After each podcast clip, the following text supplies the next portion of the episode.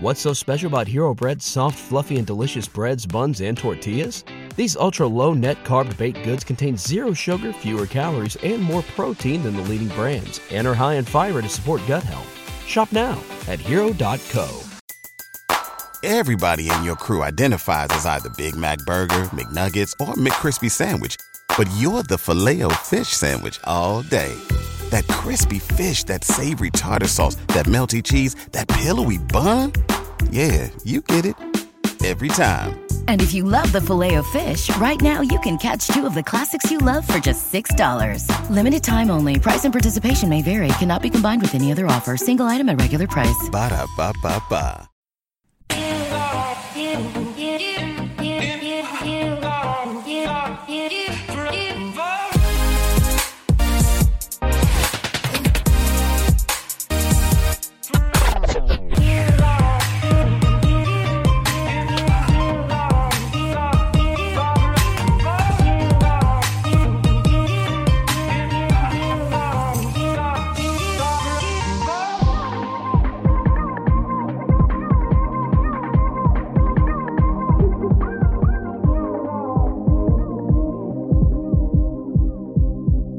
Right, welcome everybody to the Lakers Legacy Podcast, where what happens in Vegas slays in Vegas.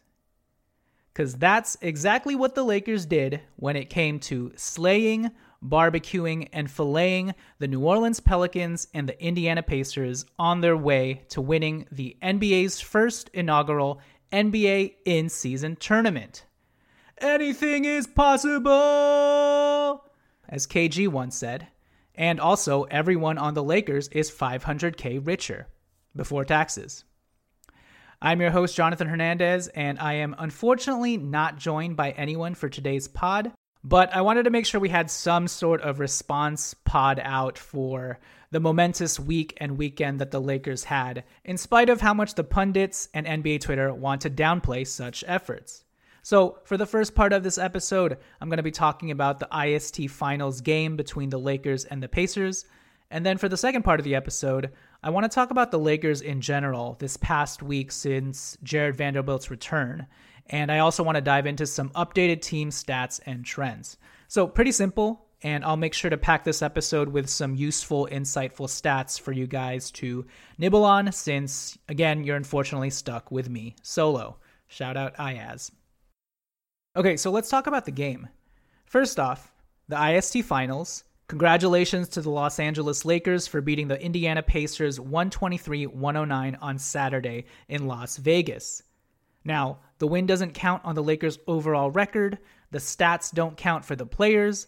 The Lakers will not be hanging up any sort of banner in their practice facility or in the arena, and a lot of hater pundits won't count this game as anything more than another make believe championship. But even with all of that said, for the Lakers themselves, they are not only 500k richer, but more importantly, I feel like this game helped encapsulate the strong wave of defensive momentum and cohesive team chemistry that they've been riding since Jared Vanderbilt's returned.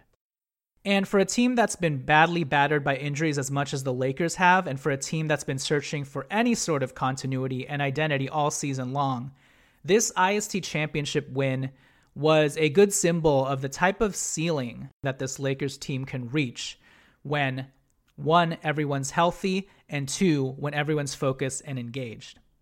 And boy, were the Lakers focused and engaged in this game. From D'Lo barking back at Bruce Brown and not shrinking from the fight and turning in a very solid all-around game despite not shooting the three ball well. In fact, he didn't hit a three at all, and this was his first game in 14 games where he hadn't hit a three. From that to Austin Reaves coming in under the weather and balling out with his version of an I am him flu game with 28 points in just 28 minutes, to Cam Reddish and Jared Vanderbilt, Cam's cage and Vando's vault, providing the frenetic, lanky, teleporting defense to make life tough for Tyrese Halliburton and the rest of the Pacers guards, to LeBron being the ultimate glue that holds this whole team together his incredible shooting performance against the New Orleans Pelicans and his overall defensive intensity, taking charges and rotating and all that shit. It's been It's been inspiring to see that from a 39 year old who still clearly has so much more left to give. To then, of course, Anthony Davis going absolute all world domination on Miles Turner and forcing the bully ball issue in the paint with 41 points, 20 rebounds, 5 assists, and 4 blocks.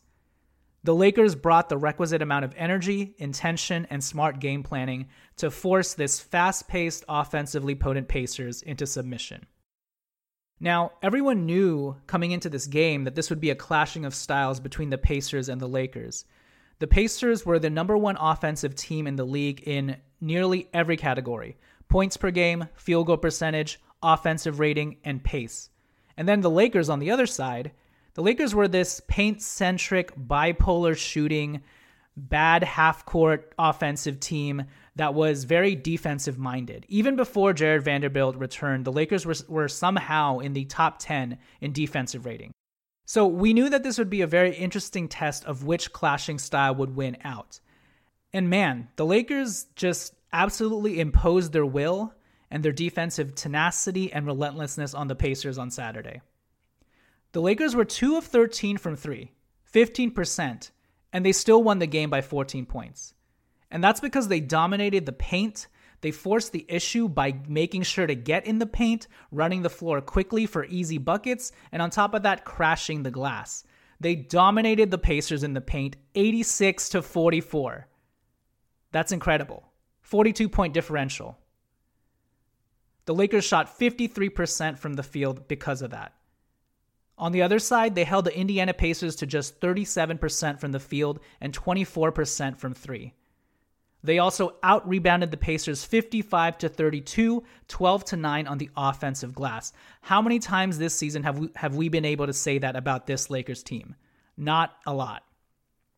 And overall, from D'Angelo Russell right on down to Max Christie, this Lakers team was ready to roll up their sleeves, get dirty, and get physical.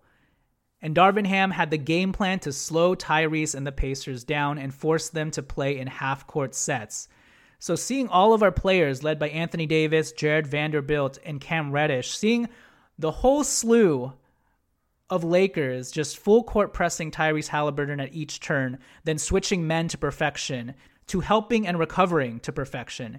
It was such an inspiring, reinvigorating sight to see that much activity, energy, focus, and most of all, connectivity from all of our players on the defensive end.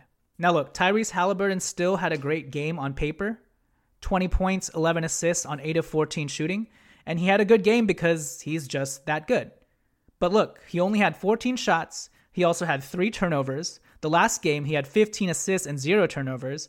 And more importantly, the Lakers took the other Pacers out of the flow of the game.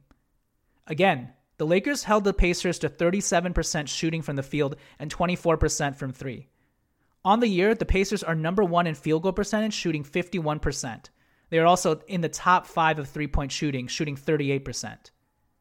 All that to say, what a masterful win by the Lakers. What a masterful IST run by the Lakers. It's a testament to their focus, their togetherness, their sacrifice, and their relative health. And also a testament to the LeBron James and Anthony Davis of it all. So don't let the rest of the salty NBA Twitter world put a wet blanket over this win by the Lakers. This is just another positive stepping block and badge that the Lakers can hold on to and look back on as they continue to trudge forward towards their number one goal of the season, number 18, an NBA championship. Man, did AD punk the hell out of Miles Turner, huh? Anyways, why don't we take it to break? After the turn, I want to talk about general Lakers team trends since Vanderbilt returned and get into some of the stats as well. So I'll catch you guys after the break. What's so special about Hero Bread's soft, fluffy, and delicious breads, buns, and tortillas? These ultra low net carb baked goods contain zero sugar, fewer calories, and more protein than the leading brands, and are high in fiber to support gut health. Shop now at hero.co. All right, so we are back. Let's talk Lakers team trends. So, since Jared Vanderbilt returned to the lineup last week, the Lakers are 4 and 0, including the IST finals, which doesn't count, but they're 4 and 0, meaning the Lakers haven't lost yet since Vando's returned. The Lakers are now 14 and 9. This is the first time they've been five games over 500 since May of 2021, if you can believe it or not. They are now fifth in the Western Conference, tied in record with the Denver Nuggets. And also, the Lakers are now number one in the Pacific Division. Would you look at that?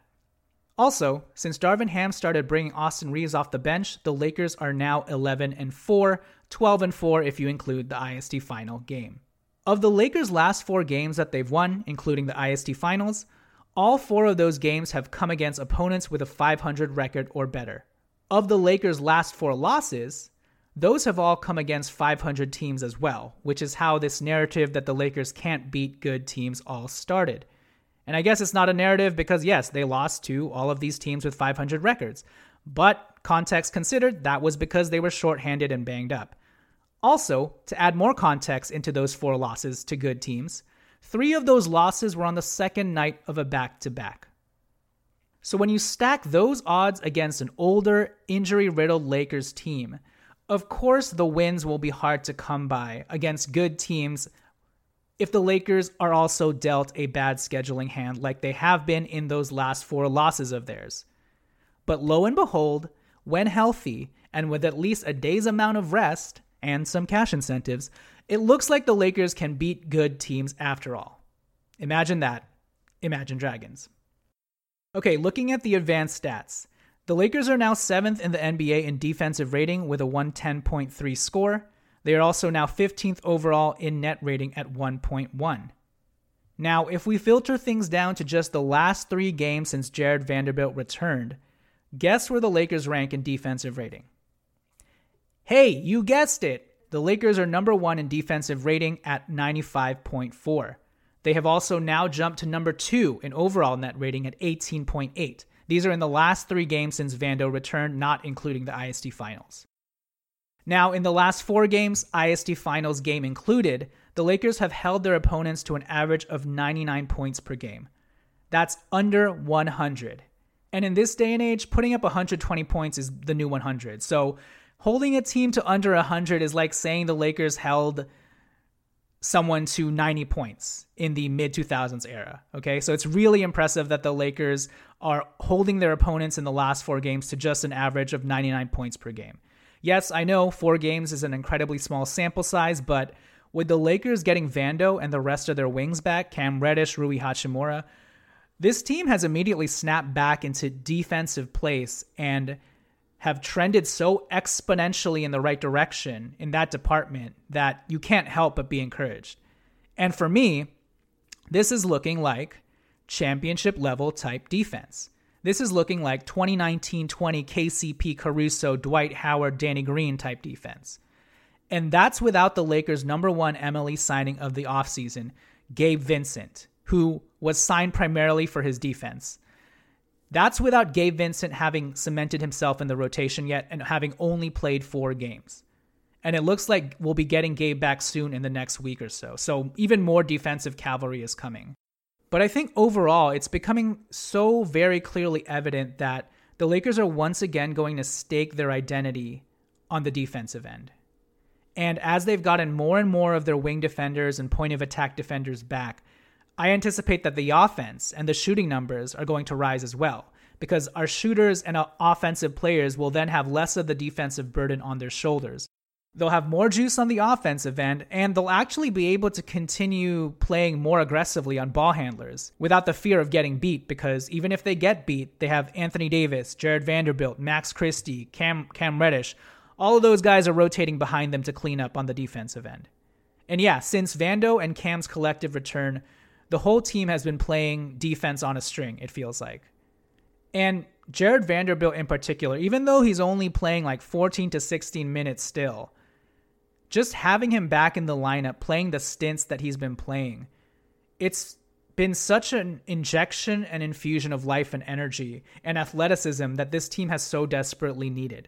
It has appropriately slotted everyone into place and magnified even guys like Cam Reddish on the defensive end who were already playing great defense. Somehow Cam Reddish looks even more elite on that end because Jared Vanderbilt is next to him. It's even amplified guys like Max Christie as well right on down the line to guys like D'Angelo Russell. All of a sudden, D'Angelo Russell's defensive activity is more noticed. And D'Lo's been really solid and engaged on the defensive end the whole year. He's been in the top three of our team in deflections. He's averaged like half a block a game. But without Jared Vanderbilt, it hasn't really felt like it's moved the needle, right? Because whenever we get a stop, we wouldn't be able to grab the board, and D'Angelo Russell would be a culprit of that because he can't box out. But now that Vando's back, now that Rui's back, now that Cam is back, all of a sudden we have multiple guys who will sky for the rebound. And because of that, all of a sudden, D'Angelo Russell's tenacity, his good hands, his good help and recover rotations are finally being noticed. And they're finally moving the needle. And on top of that, again, he can even play up more aggressively on ball handlers like Tyrese Halliburton as a result of all of these defensive safety nets behind him. And yeah, I think the overall theme that I want to get across here is the Lakers are a damn good defensive team. But on top of that, they also have a high offensive ceiling with how hot our shooters can get when they're rolling. And now that the Lakers have their appropriate defensive fortifications, I believe that those shooters can finally get going. I believe that those jump shots will finally fall. I mean, look, the Lakers have already hit 22 threes in a game this season with how banged up they've been. They currently also still have three players shooting 40% from three LeBron James, D'Angelo Russell, and Rui Hachimura. And Taurean Prince is all of a sudden up to 35% from three. Austin Reaves isn't even a part of that group of 40% three point shooters, and you know he's going to eventually find his way there at the end of the season. So, yeah, there's still so much room for improvement offensively, and it's going to come because of the defense coming together. And oh, yeah, the Lakers are number one in the Pacific Division at 14 and 9. So, I guess the wait till everyone's healthy truthers were all right. I guess all the wait till Vando returns truthers were all right. Because when relatively healthy, this team is really good, really deep, and really fun to follow. All right, that'll do it for this solo episode. I know it was quick and brisk, but given the fact that I'm doing this solo, I think I'm doing you guys a favor. Kudos to those who have followed along with my annoying, rambly voice for this long. You guys get 500k too. 500 flakes of special K, that is. And now it's really time to go because I don't know where these jokes are going. Quotes on jokes.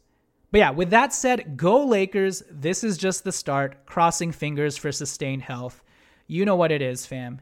It is lit. This is Jonathan Hernandez. I will catch you guys next time. Next time, Tommy or Alan will be with me, so do not despair. But till then, I'll catch you guys later. Peace.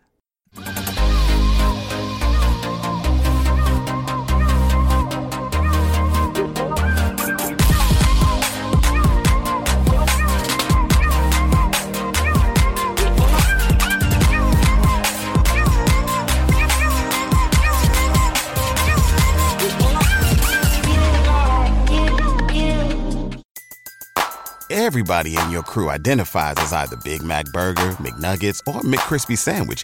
But you're the filet fish Sandwich all day. That crispy fish, that savory tartar sauce, that melty cheese, that pillowy bun. Yeah, you get it. Every time. And if you love the filet of fish, right now you can catch two of the classics you love for just $6. Limited time only. Price and participation may vary. Cannot be combined with any other offer. Single item at regular price. Ba da ba ba ba.